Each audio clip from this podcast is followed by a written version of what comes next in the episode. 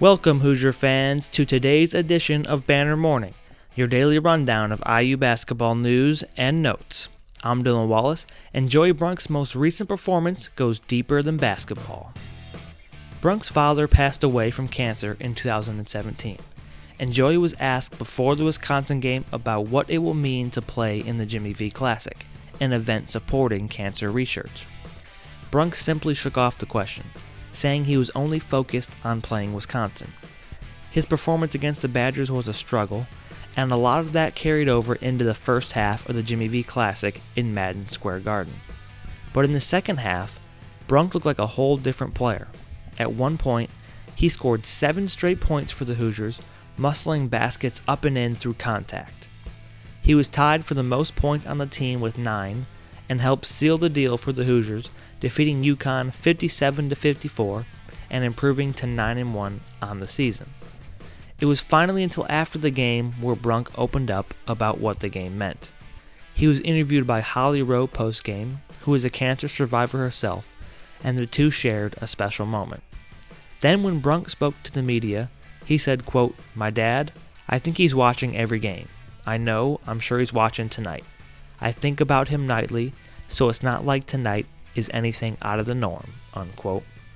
Brunk didn't want the attention off the court, so instead he created attention on the court with his impressive second half performance.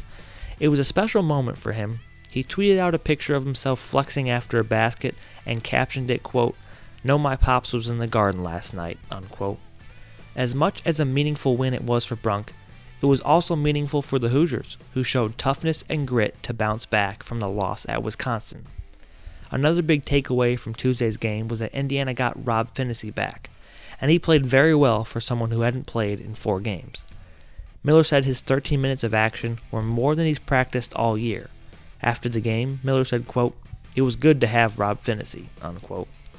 It was a team effort as no player scored in double figures, but 10 players scored.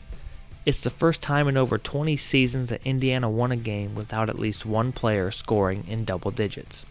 Miller said after the game, quote, All 11 guys have a chance to play, and I'm not afraid to play any of them. Unquote. For the links mentioned in this edition of Banner Morning, visit assemblycall.com. Remember to use the URL iutickets.shop to visit SeatGeek for the best prices on IU basketball tickets. That's iutickets.shop, promo code ASSEMBLY for $10 off your first purchase. We'll be back tomorrow with a new edition of Banner Morning, and until then, make sure to keep your elbows in, your eyes on the rim, and go Hoosiers.